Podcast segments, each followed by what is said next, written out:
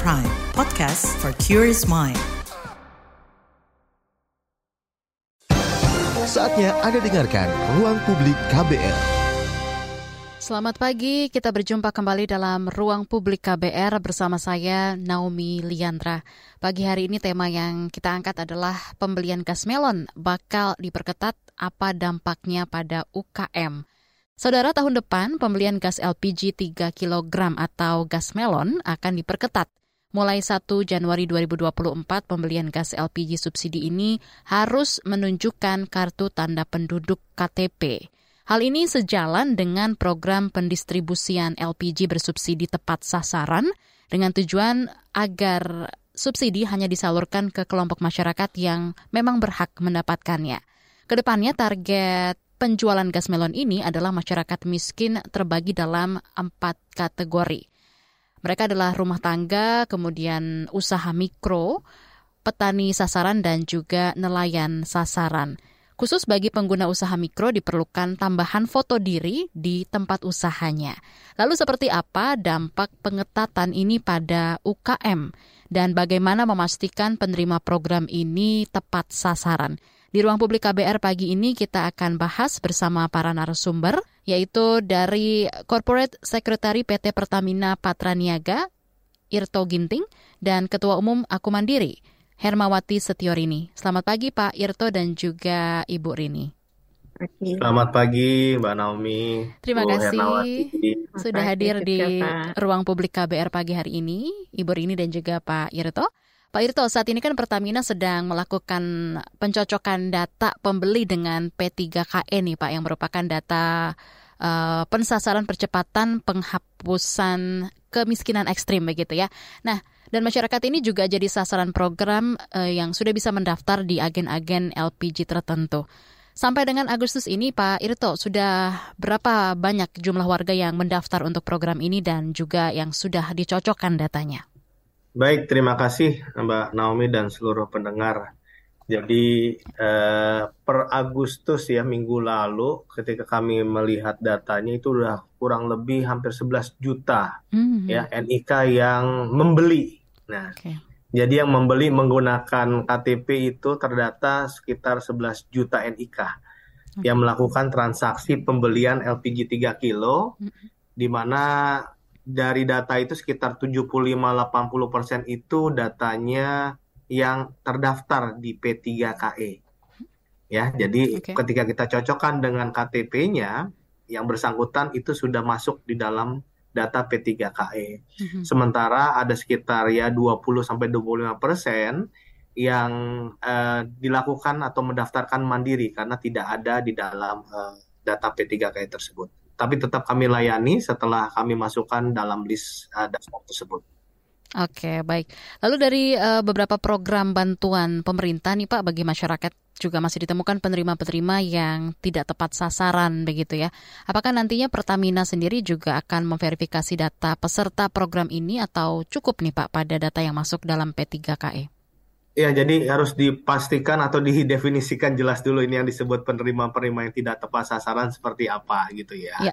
Karena kebetulan saya juga saksi sejarah bagaimana kita mengkonversi minyak tanah dulu uh-huh. menjadi LPG gitu ya. Jadi prosesnya itu yang sangat-sangat panjang gitu ya dan masyarakat sekarang umum memang membeli eh, LPG 3 kilo. Apakah yang disebut penerima-penerima yang tidak tepat sasaran itu adalah masyarakat yang mampu misalkan? Kita itu belum ada definisi yang jelas. Hmm. Yang jelas dalam uh, peraturan uh, terkait pembeli LPG 3 kilo sudah ada ketentuannya bahwa itu dilayani untuk satu tadi sebagaimana Mbak Naomi sebutkan yeah. adalah rumah tangga. Yep. Tapi tidak disebutkan di rumah tangganya uh, untuk yang mampu atau tidak mampu gitu ya. Mm -hmm. Meskipun kita tahu kalau nama subsidi harapannya ini adalah untuk memberdayakan masyarakat yang kurang mampu. Mm-hmm. Yang kedua adalah eh, selain rumah tangga adalah usaha mikro. Ini yeah. jadi uh, topik pembahasan kita yang saat ini ya. Usaha yeah. mikro pun ini ada ketentuannya kalau nggak salah di Undang-Undang 7 2021 ya itu ada ketentuannya juga berapa uh, penghasilan dan segala macamnya itu ada. Dan hmm. tadi ada dua lagi yang disebutkan oleh Mbak Naomi adalah petani sasaran gitu ya, yang mereka menggunakan LPG itu untuk pompa air dan segala macamnya, hmm. dan juga untuk uh, nelayan sasaran. sasaran. Yeah. Nah, jadi apakah yang dimaksud tadi penerima sasaran itu yang tidak tepat sasaran di luar empat ini atau bagaimana gitu ya? Hmm. Tapi kalau prinsipnya sekarang kalau yang namanya rumah tangga yang datang ke pangkalan atau sub penyalur resmi kami, itu kami akan layani gitu ya dan tanpa pembatasan. Okay. Selama persediaannya cukup, tentunya kita um, mempersilahkan untuk membeli tanpa batasan selama membelinya yang wajar, gitu ya, hmm. wajar. Kalau Mbak Naomi datang tiba-tiba beli seribu tabung kan itu kan nggak wajar juga ya untuk apa gitu ya. Yeah. Tapi kalau ada warga uh, rumah tangga gitu membeli satu atau dua tabung itu masih bisa dilayani. Jadi kembali seperti yang saya sampaikan di eh, yang sebelumnya bahwa di data P3K itu sudah ada nama-nama, tapi kalau memang yang bersangkutan tidak ada namanya di situ, hmm itu langsung didaftarkan di penyalur atau di pangkalan resmi, hmm. didaftarkan atau kalau bahasa kerennya registrasi on demand, artinya orang bersangkutan mendaftarkan diri, yeah. membawa KTP dan KK gitu ya, itu nanti akan ada uh, pendataan di pangkalan. Jadi uh, prosesnya nggak rumit gitu hmm. ya, cukup dimasukkan datanya yang bersangkutan beli sehingga nanti kami bisa menyampaikan karena kami ini sebagai operator ya Pertamina hmm. sebagai operator yang ditugaskan regulator dalam hal ini pemerintah, Secu Ditjen Migas gitu ya, kita bisa melaporkan siapa saja yang membeli LPG 3 kilo atau LPG subsidi ini by name by address. Misal hmm. Mbak Naomi tadi beli, saya bisa memastikan nih nama-nama yang membeli adalah salah satunya misal Mbak Naomi yeah. belinya seminggu sekali, dua minggu sekali atau seterusnya. Ini bisa ditrace oleh pemerintah gitu ya okay. sebagai yang memberi penugasan kepada uh, Pertamina. Demikian Mbak. Oke, baik Pak Irto. Sekarang kita ke Ibu Rini. Ibu Rini ini adalah uh, salah satu yang masuk uh, dalam kelompok penerima subsidi melon ini, Bu, adalah usaha mikro ya, Bu ya. Nah, uh, untuk kategori ini tentunya tidak hanya mendaftarkan KTP-nya saja, tapi juga menyertakan foto diri di tempat usahanya begitu. Seperti apa sikap dari aku mandiri terhadap aturan pengetatan pembelian gas melon 3 kg ini, Ibu Rini? Uh, sebelumnya uh, selamat pagi Bapak, Mbak juga para pagi, pendengar. Pagi. Uh, terima kasih uh, kita diajak ngobrol ya di ruang publik ini. Uh, kalau di UMKM sebenarnya saya sudah tanya beberapa UMKM Pak, mereka malah belum banyak yang belum daftarkan loh Pak KTP-nya ya jadi uh, saya tanya kenapa nggak daftar? Karena saya belinya di warung gitu kan. Uh, jadi uh, datanya uh, KTP-nya belum. Nah mungkin juga uh, UMKM uh, mungkin ada kesulitan juga jika foto di tempat usahanya misalnya ibu-ibu rumah tangga yang usahanya di dalam rumah Pak kayak bikin kue segala macam. Nah, itu yang mungkin juga harus harus apa ada apa ya uh, kriteria yang pelaku usaha mikronya yang bagaimana, apa bisa semuanya, kalau harus foto di uh, di tempat usahanya, sementara usahanya kan di dapur mereka, di dalam rumah mereka. Hmm. Terus bu, mungkin juga saya kan melihat juga Pak, kayak warteg-warteg itu satu hari saya tanya ya Pak ya, uh, dari 100 warteg yang saya tanya, warung-warung di pinggiran gitu Pak, itu satu harinya tuh bisa 4 LPG loh Pak. Hmm. Ya, jadi sebenarnya kebutuhan mereka besar sekali. Nah, tapi saya sudah baca Pak semua dari peraturan ini kayaknya tidak dibatasi. Nah, itu yang mungkin membuat uh, eh, UMKM mungkin uh, tidak ada masalah dan menyambut baik karena ini juga akan membuat peluang mereka untuk mendapatkan barang lebih besar daripada sebelumnya. Karena banyak sekali, maaf tetangga saya itu kan juga orang kaya Pak ya kita di di perumahan yang ini lumayan. Tapi mereka saya lihat uh, kalau saya tanya beli uh, saya pakainya yang uh, apa 12 kilo kan Pak. Hmm. loh kok ini masih banyak? Gitu kan. Hmm. oh ya banyak kok Bu yang beli di sini. Loh pada rumahnya kan besar-besar gitu loh. Nah itu tapi ya karena itu Pak selisihnya tuh gede sekali. Negara ini subsidinya kan besar ke melon ya hampir 30 ribu. Sementara kalau yang uh, tabung besar kan uh, hampir 230 kalau nggak salah saya kalau bayar. Jadi uh, selisih besar itu membuat mereka menekan pengeluaran kan Pak dengan akhirnya membeli uh, gas melon. Nah itu PR-nya sih Pak mungkin itu. Tapi kalau pelaku mikro sebenarnya nggak ada masalah dengan ini uh, menyambut sekali gembira karena berarti kalau ini diketatin peluang mereka kan ini sampai mungkin terjadi kelangkaan barang kan. Nah hmm. dengan ini kan nanti pelaku UMKM juga akan lebih mudah mendapatkan barangnya karena kita yang dibahas ini kan pelaku usahanya. Jadi saya bicara di situ bukan yang di rumah tangganya. Ya. Nah, mungkin yang uh, kedua uh, saya ada UMKM di Buru Pak Maluku. Itu memang langka sekali Pak diburu Kepulauan Buru. Nah, itu juga mohon nanti untuk yang daerah-daerah yang memang tidak terjangkau, pemerintah juga saya berharap hadir di sana aja kan penggunaannya masih banyak minyak tanah. Hmm. Nanti kalau memang berkenan saya akan berikan data uh, pengurusnya di sana untuk untuk uh, apa nanti dari Pertamina bisa berkoordinasi dengan pengurus kami yang di sana. Itu sih Mbak mungkin kalau okay. dari UMKM. Baik Ibu Rini, terima kasih. Bisa ditanggapi oleh Pak Irto gimana ini Pak? Banyak catatan-catatan dari Ibu Rini ya. Jadi di lapangan ada beberapa tantangan yang memang dihadapi UKM terkait pendaftaran, tapi juga bagaimana terkait uh, sosialisasi kepada UKM apakah informasi soal pendaftaran KTP ini juga sudah masif atau seperti apa nih Pak Irto silakan. Baik, terima kasih Bu Rini ya tadi supportnya luar biasa. Terima kasih. Uh, kembali tadi kalau pertanyaan uh, karena yang bersangkutan belinya pengecer, memang pendataan itu dilakukan di pangkalan Bu, pangkalan resmi. Jadi kalau pangkalan resmi itu ada Bu tandanya warna hijau plang biasanya Bu ya, itu identitas masing masing-masing pangkalan. Jadi kalau boleh uh, diarahkan ke sana gitu ya. Jadi untuk mendata supaya memastikan bahwa nama yang bersangkutan itu sudah terdaftar di dalam P3KE gitu ya. Kalau memang belum ada, nggak apa-apa, didaftarkan nanti. Kami bantu dari Pangkalan itu akan bantu UMKM untuk eh, didata.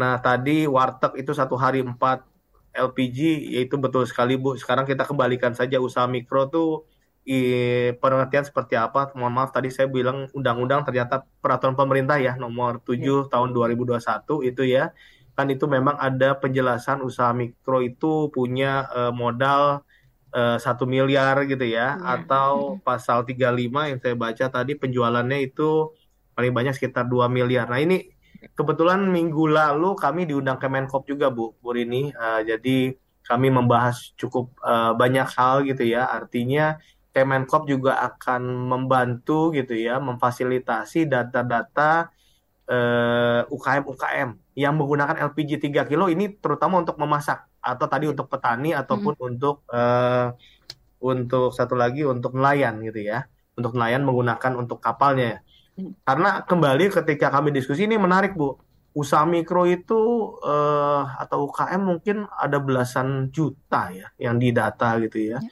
dan ini bergeraknya dari berbagai macam usaha ya hmm. nah kalau memang yang dicatat ketentuannya adalah LPG untuk memasak atau untuk petani tadi untuk pompanya atau uh, nelayan untuk uh, kapalnya, yang di luar ini UKM-nya gimana? Contoh untuk yang pengusaha batik itu membakar batik itu sebenarnya tidak masuk dalam regulasi itu gitu ya. Banyak juga usaha lain kayak las-lasan, bengkel-bengkel kecil itu memakai itu nggak bisa. Hmm. Laundry Laundry ada yang memakai LPG juga. Itu sebenarnya nggak bisa. Makanya kami minta uh, supportnya juga kemarin dari Kemenkop supaya kita luruskan ini peruntukannya untuk apa gitu ya dan ini uh, siapa saja yang berhak. Nah tadi mengenai yang di Pulau Buru gitu ya uh, di Maluku hmm. saya jadi teringat kapan saya terakhir ke sana mungkin sekitar 17 tahun yang lalu lah Bu. Lama. Jadi udah cukup, cukup lama gitu Bu ya. Artinya artinya eh, di sana itu memang belum terkonversi LPG 3 kilo Bu ini gitu ya. Okay. Jadi masih menggunakan minyak tanah. Jadi sebenarnya bukan laka, memang tidak masuk LPG 3 kilo ke sana Bu. Artinya belum. Jadi LPG eh, mungkin yang non subsidi yang masuk ke sana. Tentunya kami sebagai regulator tadi akan mengikuti ketentuan yang disampaikan oleh pemerintah. Bila pemerintah nanti uh, mempertimbangkan misalkan menggunakan uh, LPG 3 kilo yang bersubsidi masuk ke sana, tentunya kita akan mengkaji kemungkinan-kemungkinan uh, apa namanya? possibility-nya bisa masuk ke sana gitu ya. Karena jalur-jalur pengirimannya nggak mudah juga Bu di daerah sana Bu ya pulau-pulau kecil seperti itu gitu ya. Baik. Uh, penduduknya juga mungkin tidak terlalu uh, banyak sementara kita masih memberikan ya. subsidinya untuk minyak tanah. Seperti itu. Baik Pak Irto dan juga Ibu Rini tetaplah bersama kami. Masih Anda dengarkan Ruang Publik KBR. Commercial break. Commercial break.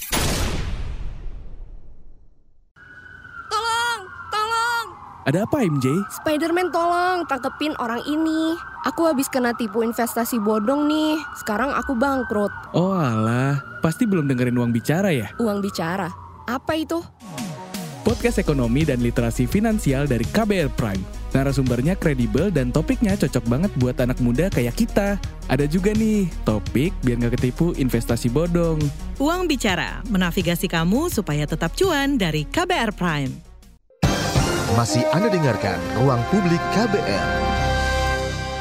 Anda masih menyimak Ruang Publik KBR bersama saya Naomi Liandra dan juga dari Pertamina Patra Niaga ada Pak Irto dan dari Aku Mandiri ada Ibu Rini.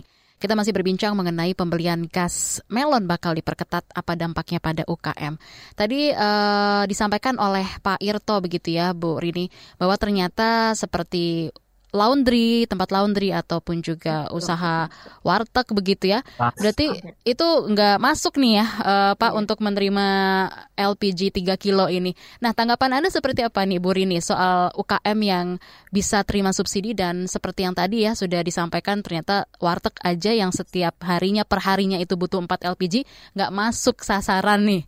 Gimana nih menurut Anda Ibu Rini nasib UKM yang nggak masuk kategori penerima subsidi tapi tetap membutuhkan? Ya, menurut saya ya memang harus ada penambahan ya untuk apa spesifikasi pelaku usaha mikronya gitu. Karena kan uh, kayak yang tadi disebutkan Kak Bengkel gitu kan mereka kan juga belum mendapatkan gitu. Terus untuk pengrajin batik gitu kan nah itu mereka kan juga uh, agak apa susah nanti kalau misalnya apa namanya uh, untuk membeli tabung yang tiga kilo ini gitu. Saya berharap sih ada perluasan di dalam kegunaannya kan ini yang me boleh mendapatkan untuk memasak saja gitu kan kecuali kayak petani dan nelayan. Nah mungkin uh, saya berharap kayak Permendak kemarin uh, bisa ada revisi peraturan ya uh, untuk esop uh, uh, TikTok itu. Jadi saya berharap untuk uh, ini juga saya minta ada revisi dari kegunaannya gas itu gitu. Itu tapi kalau yang lainnya kayak tadi sih saya sudah jadi saya mau tanya tapi ternyata sudah disampaikan bahwa oh ya kalau belum terdaftar nanti tinggal nanti didaftarkan. Jadi hal-hal yang mengkhawatirkan saya ternyata sudah terjawab gitu loh. Jadi hmm. uh, kalau UMKM sih mungkin yang uh, apa agak agak merasa dianaktirikan yang tidak masuk kriteria itu sih Mbak. Itu hmm. sih menurut saya. Itu yang harus nanti diperluas dari uh, apa kegunaan uh, syarat kegunaannya itu gitu. Itu sih menurut saya. Oke, baik. Mungkin uh, tanggapan dari Pak Irto? Iya, jadi uh, saya coba klarifikasi dikit Mbak Naomi. Ya. Uh, Bu Rini nggak perlu khawatir ya, jadi langsung didaftar aja uh, untuk UKM-UKM-nya. Tadi kalau hmm. kembali ke warteg tadi ya, warteg itu kan kita bicaranya dia emang untuk memasak gitu ya. ya. Uh, dan siokinya mereka bisa mendapatkan dan saat ini pun mereka menggunakan LPG 3 kilo gitu ya. Cuman kembali ke peraturan pemerintah nomor 7 2021 itu ketentuannya kan dibunyikan ya bahwa modal usahanya satu miliar atau ya. penjualannya sampai 2 miliar. Nah ini ini kami meminta karena yang memvalidasi bukannya kami gitu ya. ya. Tentu kami sebagai operator. Aha, Nah, apakah masuk atau enggak, kriteria seperti apa? Ini ini emang belum ditentukan lang hmm. sekarang nih Bu Bu Rini ya. ya. Makanya kami sekarang sedang mendata, itu pun nanti bisa dicek. Misalkan warteg A ternyata satu bulan sekian puluh tabung gitu ya. Nanti hmm. akan divalidasi oleh regulator dari pemerintah, apakah nanti melibatkan dengan kementerian terkait gitu ya kami masih menunggu. Artinya data-data yang sekarang dikumpulkan kami berikan juga kepada pemerintah. Mm-hmm. Nah diputuskan nanti kriteria seperti apa. Tadi khusus untuk warteg karena saya menjelaskan PP nomor 7 2021. Okay. Kalau ternyata memang modal usahanya nggak nyampe satu miliar misalkan dan penjualannya itu tidak sampai 2 miliar, ya mungkin itu masuk dalam usaha mikro karena itu kan uh, bunyinya PP-nya seperti itu. Mm-hmm. Uh, saya hanya mengquote aja apa yang ditentukan dalam peraturan tersebut. Tapi yang mungkin yang bisa menjelaskan yes or no-nya bukan kami hmm. ya Mbak Naomi ya, diluruskan okay. ya Mbak. Oke, okay, baik Pak Irto dan juga Ibu Rini.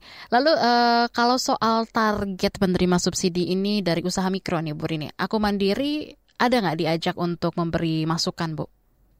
Kalau dulu saya pernah uh, diskusi tahun 2007 kalau nggak salah Pak, kita diundang uh, ke BPH Migas untuk meminta data sehingga form keanggotaan kita selalu ada bunyinya menggunakan uh, apa namanya uh, LPG uh, berapa kilo karena saya uh, saya diminta datanya. Tapi setelah itu loss Pak nggak ada lagi uh, apa namanya tindak lanjutnya. Padahal saya berharap justru kalau saya sebagai organisasi yang mena menaungi UMKM itu sangat penting sekali. Tapi setelah itu nggak ditindaklanjuti, Pak. Jadi hanya diundang, saya diminta ini, habis itu loss gitu. Nah, saya berharap sih uh, apa pemerintah khususnya operator ya mungkin agak-agak terkendala karena datanya memang uh, belum terserap ya Pak ya semuanya apalagi ada spesifikasi yang memang uh, tidak termasuk di dalam uh, aturan itu. Nah, memang itu sangat berat untuk Bapak, tapi saya berharap nanti pemerintah di uh, kementerian lain bisa mendengarkan ruang publik ini sehingga bisa menyerap sehingga uh, ada revisi sehingga operator juga enak dalam menjalankan tugasnya. Itu sih kalau support saya kepada UMKM saya berharap bisa tertampung semua kalau karena kalau data yang sudah masuk hanya 11 juta itu hmm. hanya berapa persen, tidak ada 20 persen dari UMKM yang ada di Indonesia. Itu sih Pak menurut saya. Oke, baik uh, Ibu Rini dan juga Pak Irto. Tadi Ibu Rini sempat uh, menyinggung soal S TikTok begitu ya. Nah selain S hmm. TikTok ini dan nanti juga akan ada pembatasan target penerima gas melon juga. Ini kan uh, bisa dibilang hal-hal yang jadi challenge lah ya tantangan pengembangan UKM di dalam negeri. Seperti apa nih Anda Ibu Rini melihat tantangan-tantangan yang dihadapi UKM dan UMKM dan seperti apa solusi yang sebenarnya dibutuhkan? Kalau saya sih berharap memang pemerintah ini kan antusias untuk mengajak masyarakat khususnya UMKM kan maju ya. Dibutuhkan regulasi kebijakan aturan yang memang untuk uh, apa me, mengakomodir untuk mereka bisa maju. Hanya saja kan selama ini kan sosialisasinya yang kurang sih gitu ya sosialisasi sosialisasinya kurang. Berharap malah nanti dari pihak uh, pemerintah khususnya operator bisa mem membuat sosialisasi yang sederhana untuk UMKM itu paham. Karena uh, saya juga senang juga misalnya UMKM itu sekarang juga bisa mandiri. Karena kalau dilihat penggunanya tabung LPG-nya tiga kilonya semakin banyak berarti UMKM-nya kan tidak maju maksudnya hmm. tidak uh, ekonominya tidak naik ya Pak ya menurut saya yeah, itu yeah. atau kecuali uh, uh, yang apa yang menggunakan ini memanfaatkan Pak hmm. untuk menekan kos uh, apa in, uh, operasionalnya. Nah, itu yang mungkin harus harus dilihat. Tapi kalau UMKM sangat optimis Mbak untuk untuk me, apa memajukan usahanya, hmm. apalagi pemerintah kan ini regulasi ini kan sebenarnya juga untuk membantu UMKM juga yeah. gitu. Kalau UMKM sih senang sekali Baik. gitu. Baik, eh, Pak Irto dan juga Ibu Rini, kita coba sapa dulu pendengar yang sudah bergabung dari Jakarta ada Ibu Lia. Selamat pagi, Ibu Lia. Pagi Bu Lia, silakan ada yang mau dikomentari atau ditanyakan silakan. Ya, jadi saya ada dengar cerita dari teman saya nih, kalau misalnya dia itu dia tinggal sendiri di rumah, ada dapurnya juga, tapi dia beli gas 3 kilo atau gas itu secara online. Hmm. Apakah ini yang bukan dari UKM itu yang sendiri itu masih bisa pakai jas balon ini dan apakah masih bisa beli secara online ya? Itu sih pertanyaan saya. Terima kasih. Oke, baik. Terima kasih atas pertanyaan Ibu Lia di hmm. Jakarta. Jadi uh, temannya Ibu Lia ini beli gas 3 kg secara online. Apakah selain dari UKM uh, eh, boleh langsung beli juga begitu? Nanti bisa ditanggapi ya ke dua narasumber kita dari Pak Irto dulu. Mungkin boleh Pak, silakan. Sebelum Mohon maaf, kita tadi, beli beli yang 3 kilo kan atau 12 kilo? 3 kilo. Beli oh, 3, 3 kilo, kilo secara online. Aha. Ah. Lalu yang ditanyakan apakah selain dari UKM boleh beli juga nih Pak? Beli secara online khususnya. Nah, tapi tadi saya belum bisa nanya ya, online-nya lewat mana tadi ya? Apa telepon hmm. gitu ya? uh, tapi gini, ya. bahwa kita berusaha memberikan pelayanan terbaik gitu ya, Pak masyarakat, hmm. mas usaha mikro. Jadi pangkalan-pangkalan saat ini pun kita jaga stoknya supaya itu tiap tersedia. Jadi masing-masing pangkalan atau sub penyalur itu memonitor penyalurannya di masing-masing wilayahnya dan dia harus clear siapa saja yang membeli itu dalam proses pendataan tadi. Mm-hmm. Nah tapi kalau bicara online gitu ya kita yeah. juga punya uh, Pertamina Contact Center, kita punya My Pertamina mm-hmm. yang bisa mendeliver untuk yang sementara yang 12 kilo atau yang lima setengah kilo gitu ya. Makanya tadi mm-hmm. saya harus maunya klarifikasi dulu ke Bulia tadi seperti apa yeah. gitu ya.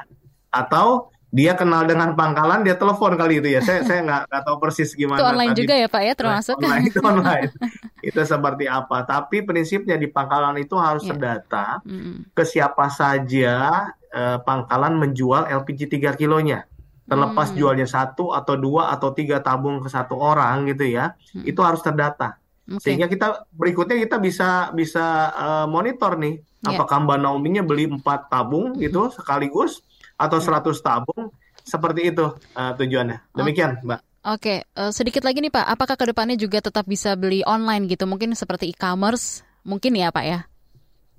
Itu sedang kita kaji juga gitu ya, uh. sedang kita kaji uh. karena nanti terkait masalah uh, ongkos antar dan lain-lainnya gitu ya, uh. bagaimana ketepatan uh, sampai ke tujuannya juga dan barang ini kan nggak nggak ringan juga gitu ya. Iya betul. Kalau dengan kalau barang paket-paket itu kan ada yang 100 gram, 200 gram naik itu. Tapi kalau ini kan lumayan 8 kilo seperti itu. Ini sedang dikaji juga oleh kami bagaimana hmm. ini bisa juga terdeliver. Tapi saat ini memang yang berproses di masyarakat itu adalah pendataan dulu nih. Hmm, Sehingga okay. kita tahu by name, by address siapa saja Tentunya tadi masukan dari buruh ini sangat bagus, Bu. Tentunya kami sebagai operator akan menyampaikan juga kepada regulator, kepada kementerian terkait usulan-usulan Ibu tadi.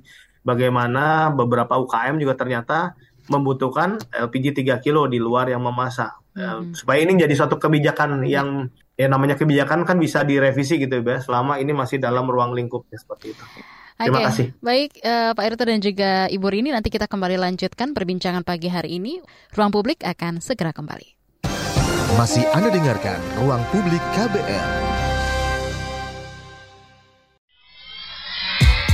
Yuk follow social media KBR.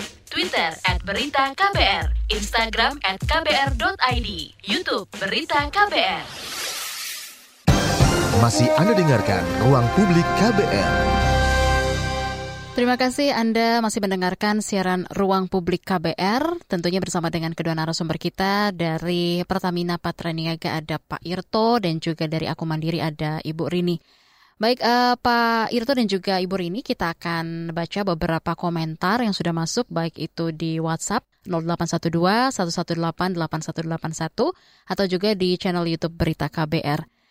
Uh, yang pertama dari komentar di YouTube KBR, sebelumnya saya mau tanya dulu nih ke Pak Irto ya. Ini memang bahasannya ya. uh, di luar dari uh, pembahasan kita, khususnya pada pagi hari ini soal LPG ini lebih ke Pertalite, Pak. Boleh izin dibacakan dulu, Pak? Iya boleh boleh. Oke terima kasih sebelumnya dari Pak Wahyu Setiawan. Pertalite akan dihapus tahun depan dan diganti menjadi Pertamax Green 92. Apa sebenarnya tujuannya dan apa nggak membebani anggaran subsidi energi tahun depan? Monggo Pak dijawab. Terima kasih.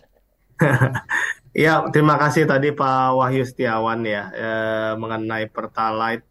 Eh, dapat kami sampaikan bahwa ya ini kita sudah melakukan eh, apa namanya untuk yang solar sendiri hmm. itu kita sudah mencampurkan bahan nabati fame gitu ya itu udah berhasil solar dicampur 35% FAME supaya kita tidak ada ketergantungan terhadap BBM yang dari fosil mengurangi impor untuk gasolin juga seperti itu gitu ya.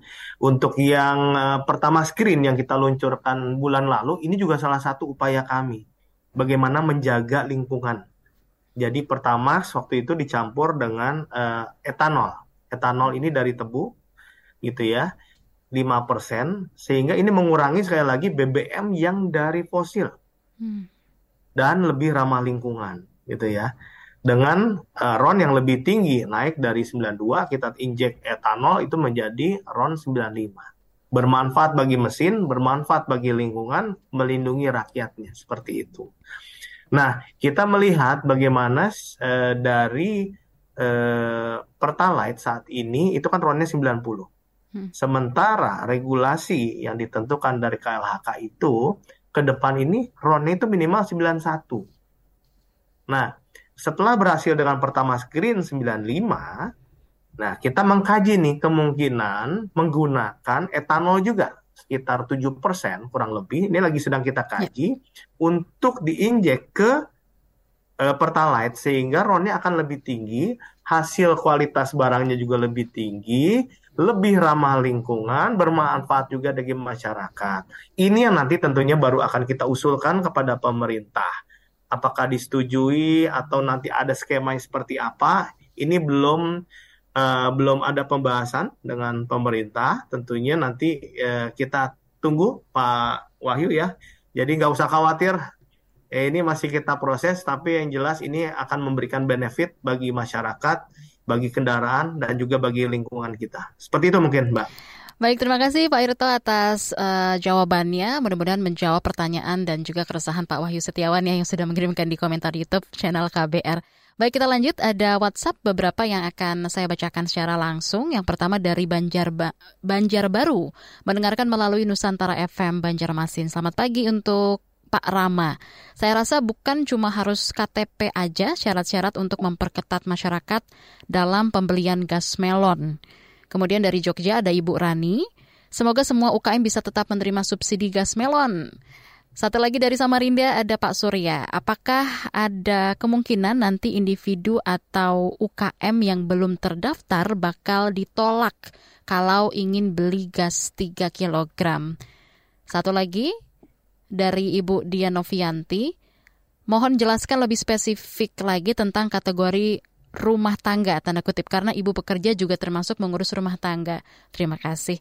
Baik bisa ditanggapi dulu dari Ibu Rini. Silakan Ibu Rini.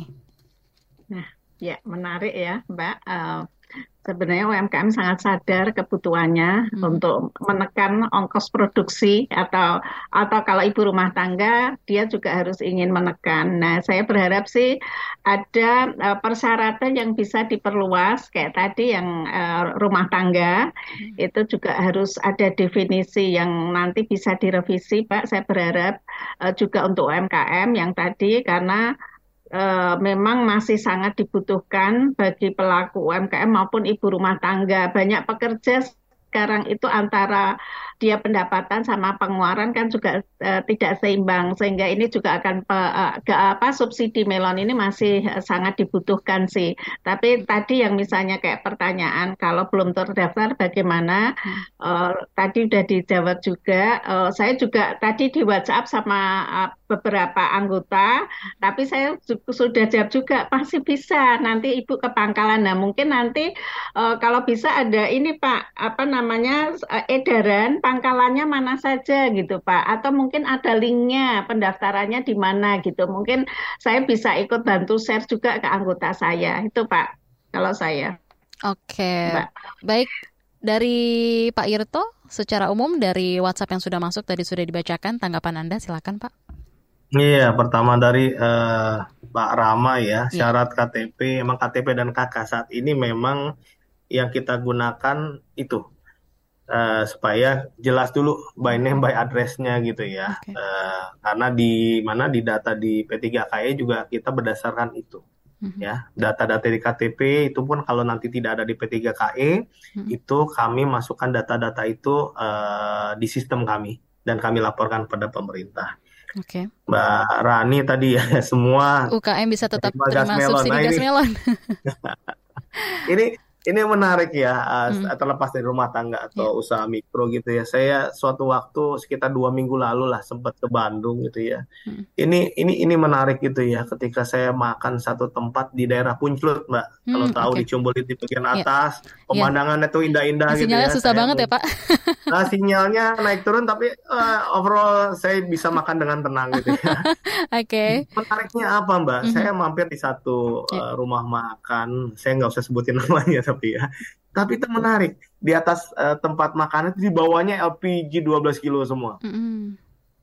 Artinya ini udah sangat maju dan dia uh, menyadari bahwa ya. usaha yeah. dia uh, lebih berhak menggunakan atau sudah sewajarnya menggunakan LPG non subsidi. Ini saya apresiasi sekali untuk uh, rumah makan. Rumah makannya sederhana, hmm. tapi semuanya dia 12 kilo. Ada sekitar 10 tabung mungkin di bawah ditaruh di jajar sama dia. Hmm. Uh, jadi uh, itu justru uh, memberikan uh, hal yang baik gitu ya. Jadi saya berharap ketika usaha mikro usaha mikro ini yang sudah maju, siogyanya sudah uh, sama pemikiran seperti itu ya. Sudahlah yang tiga kilo ini untuk masyarakat atau usaha mikro atau petani atau nelayan tadi yang yeah. lebih hak. Terus tadi saya lupa yang ketiga Pak siapa yang ketiga, tadi Pak Surya. Pak, Pak Surya. Surya. Terima kasih Pak Surya. Yeah. Saat ini tidak akan ditolak Pak artinya semua akan terdata. Hmm. Semua yang datang meskipun tidak ada di dalam daftar P3K kami akan daftarkan sehingga nama yang bersangkutan akan tetap ada. Hmm. Tapi kalau tahun depan yang bersangkutan juga belum mendaftar, ya saya kembali mandi pada regulator ketentuannya. Kalau memang yang terdaftar sudah tidak boleh apa tidak terdaftar itu tidak tidak boleh lagi membeli, hmm. maka kemungkinan yang bersangkutan bisa ditolak. Makanya hmm. gunakan kesempatan ini nih. Kesempatan okay. yang baik ini daftarkan dulu ya, by name, by addressnya gitu ya. Hmm. Ke pangkalan resmi kami Pak Surya minta tolong.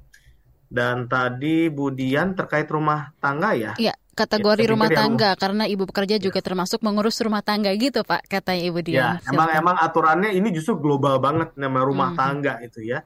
Apakah dia kaya, apakah dia miskin ya. atau menengah atau dia usahanya apa ini ini ini ini enggak memang belum ada artinya rumah tangga untuk memasak ya kalau kita ya. lihat dalam peraturan presiden nomor 104 ya rumah tangga definisinya itu selama dia menggunakan memasak uh, itu masih bisa dilayani Demikian okay. mungkin. Baik, uh, sebelum lanjut lagi ada yang sudah bergabung kembali dari Jakarta. Kita angkat telepon dulu ada Ibu Tri. Selamat pagi Ibu Tri. Iya, selamat pagi. Ya, selamat pagi Ibu Tri. Silakan pertanyaannya atau komentar ya. Anda. Ya, uh, selamat pagi untuk Pak Irto dan juga Ibu Rini ya. Uh, terus terang ini uh, apa namanya perbincangan yang sangat menarik karena uh, saya juga apa namanya uh, pemakai gas, tapi saya uh, juga memakai gas 3 kg dan saya belum melakukan pendaftaran apa pun uh, karena saya pikir uh, hanya kelompok tertentu ya yang uh, harus uh, bisa mendapatkan ini nanti tahun depan. Tapi Kak, mungkin saya setuju dengan uh, definisi yang lebih uh, jelas begitu ya untuk para penerima ini. Terutama sih saya juga perhatiin juga dengan uh, UMKM gitu ya kalau abang-abang gorengan nanti kemudian dia sudah uh, apa takutnya nggak bisa menerima kan juga kasihan sekali. Kita kan nggak membayangkan tukang gorengan bawa gas 12 kilo keliling-keliling bawa gorengannya atau abang tukang bakso begitu ya pak ya. Tetapi uh, saya juga mau tanyakan apakah untuk pendaftaran ini kita harus datang sendiri membawa KTP atau ada cara yang uh, seperti online begitu Pak, cara daftar lewat online ke apa agen-agen atau ke tempat yang sudah ditentukan nanti sesuai dengan uh, daerah domisili kita Pak. Mungkin kalau ada yang seperti itu akan lebih mudah juga kita mencarinya ketimbang kita harus langsung datang ke pangkalan Pak. Kan kita nggak tahu juga apa persoalan di daerah atau geografisnya seperti apa. Dan untuk Ibu Rini um, apa namanya saya uh, mendorong barangkali ya Bu ya barangkali untuk Eh, pedagang-pedagang uh, atau UKM yang uh, tidak masuk dalam kategori penerima subsidi gas melon, tetapi sebenarnya juga membutuhkan mungkin kita bisa dorong, kita bisa minta pemerintah untuk memberikan insentif yang lain barangkali ya Bu, ya mungkin insentif untuk gas 12 kilo barangkali. Saya kira itu saja, terima kasih. Oke, baik terima kasih Ibu Tri di Jakarta atas uh, rombongan pertanyaannya nih untuk Pak Irto dan juga Ibu Rini ya. Jadi uh, perlu definisi yang lebih jelas gitu ya dari penerima subsidi termasuk seperti penjual gorengan tadi yang ditanyakan oleh Ibu Tri. Dan kalau daftar apakah harus datang langsung bawa KTP atau bisa secara online? Dan tentunya untuk pedagang atau UKM nanti untuk Ibu Rini bisa mendorong pemerintah juga supaya memberikan insentif. Bisa di note dulu untuk kedua narasumber kita nanti akan dicoba jawab oleh Pak Irto dan juga Ibu Rini. Ruang publik akan segera kembali. Masih Anda dengarkan Ruang Publik KBR. Commercial break. Commercial break.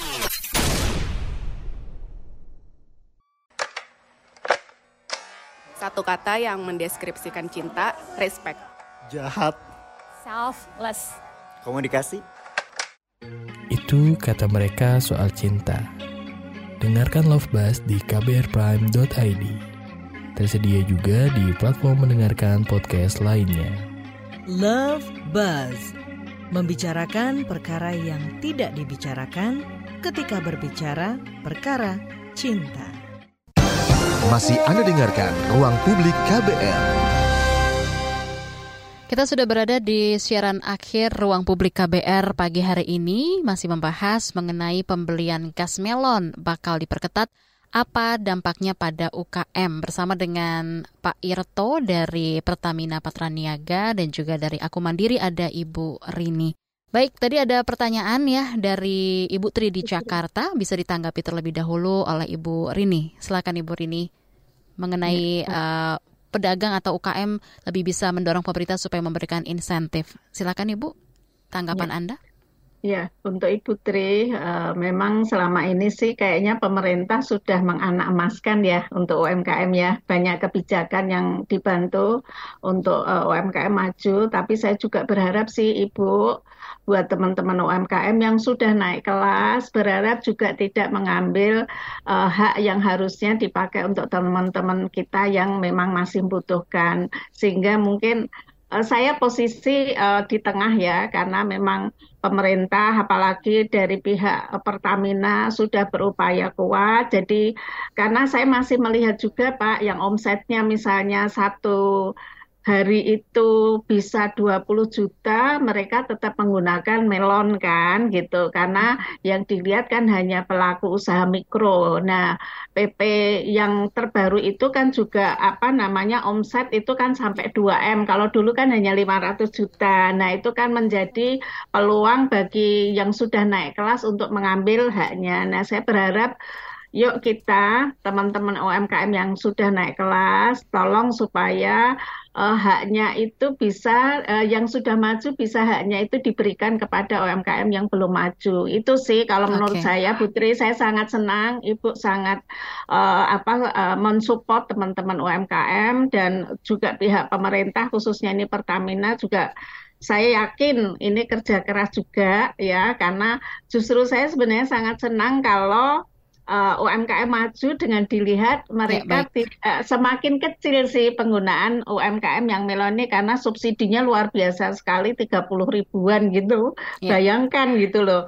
Uh, yang harusnya eh, uh, 40 sekian di ini 15 ribu gitu kan hmm. itu membuat orang maaf nih yang harusnya tidak mendapatkan bantuan harus tidak uh, mendapatkan manfaat ini jadi ngiler Baik. gitu loh. Baik. Ngiler untuk mendapatkan ini. Itu sih Mbak. Baik, sebelum ditanggapi oleh Pak ya, sebelum ditanggapi oleh Pak Irto, kita angkat dulu satu penelpon lagi dari Gianyar Bali ada Pak Gusti Guatama. Selamat pagi Pak Gusti.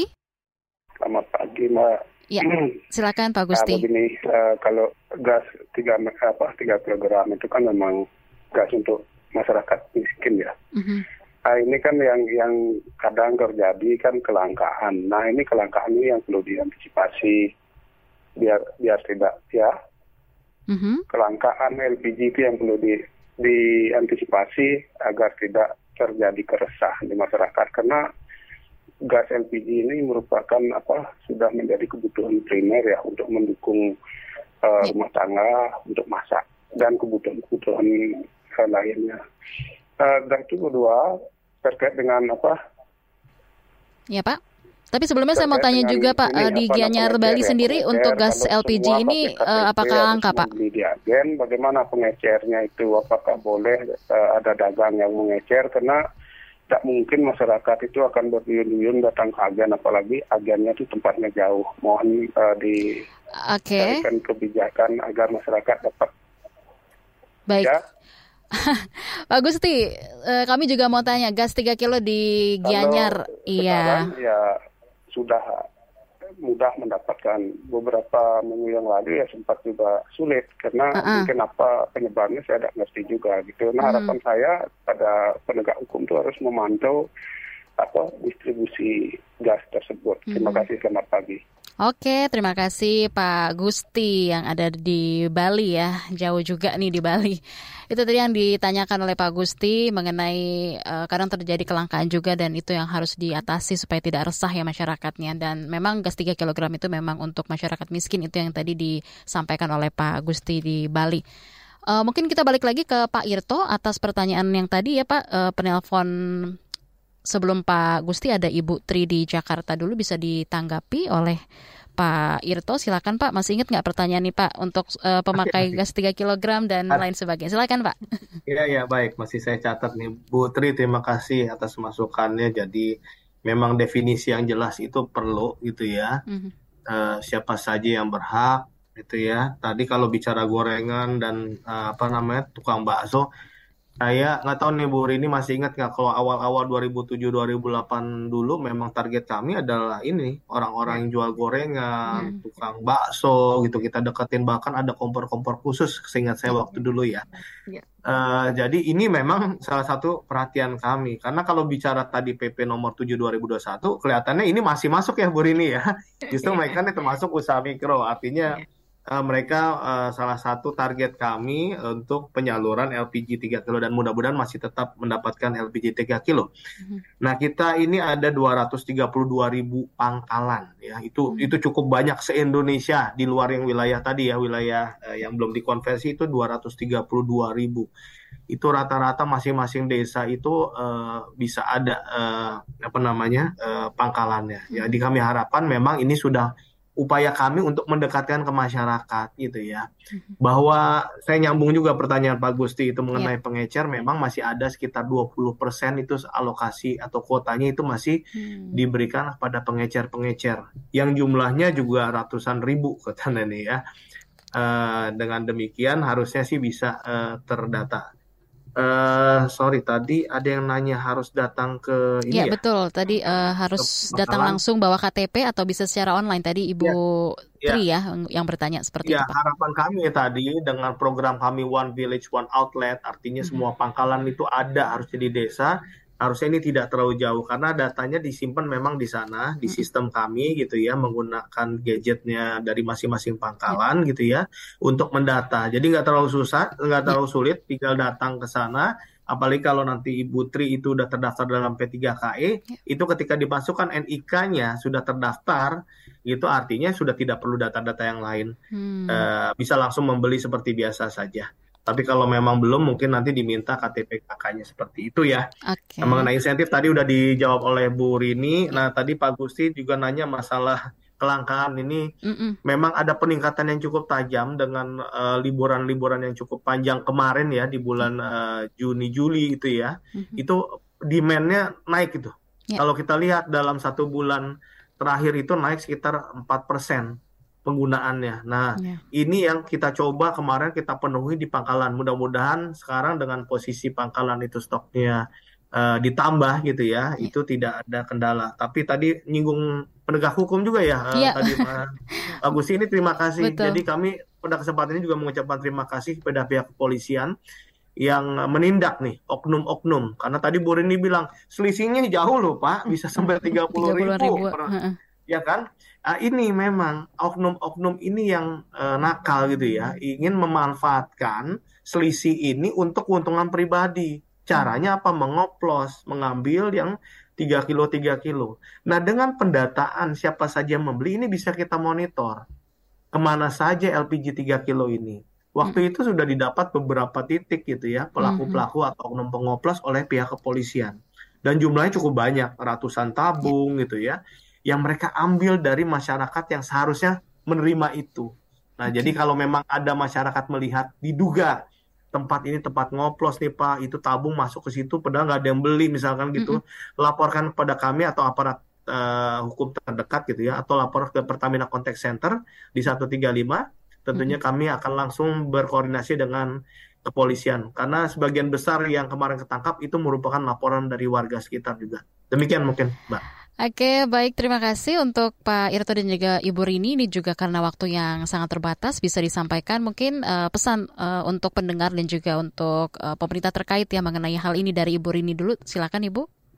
Ya, untuk UMKM, saya berharap tetap semangat. Saya yakin pemerintah pasti hadir untuk membantu para pelaku UMKM. Dan saya juga uh, bisa minta uh, dari pemerintah diperlukannya uh, pengawasan Pak ya. Sama seperti tadi pengawasan tidak hanya kepada siapa penggunanya gitu kan. Uh, karena banyak sekali juga yaitu uh, agen-agen yang nakal juga kan. Jadi memang uh, tidak hanya menunggu laporan dari masyarakat tapi saya berharap juga ada tim khusus untuk pengawasan untuk menindaklanjuti ini. Saya berharap sih pemerintah ada revisi lagi Pak untuk apa untuk uh, aturan ini supaya uh, eh, UMKM lebih banyak terserap termasuk ibu rumah tangga. Baik. Demikian. Baik, singkat saja satu menit Pak, silakan dari Pak Irto yang disampaikan. Baik, terima kasih. Satu tentu itu pemerintah pasti hadir ya untuk memberikan yang terbaik kepada masyarakat termasuk juga usaha, usaha mikro saya suka nih menggunakan quote dari Bu Rini tadi. Untuk UKM atau usaha mikro yang sudah naik kelas ya beli yang LPG non subsidi ya Bu ya, ya. biarkan yang LPG subsidi untuk masyarakat eh, atau UKM mikro yang membutuhkan. Dan terakhir mari kita bersama-sama dukung penyaluran LPG subsidi yang tepat sasaran.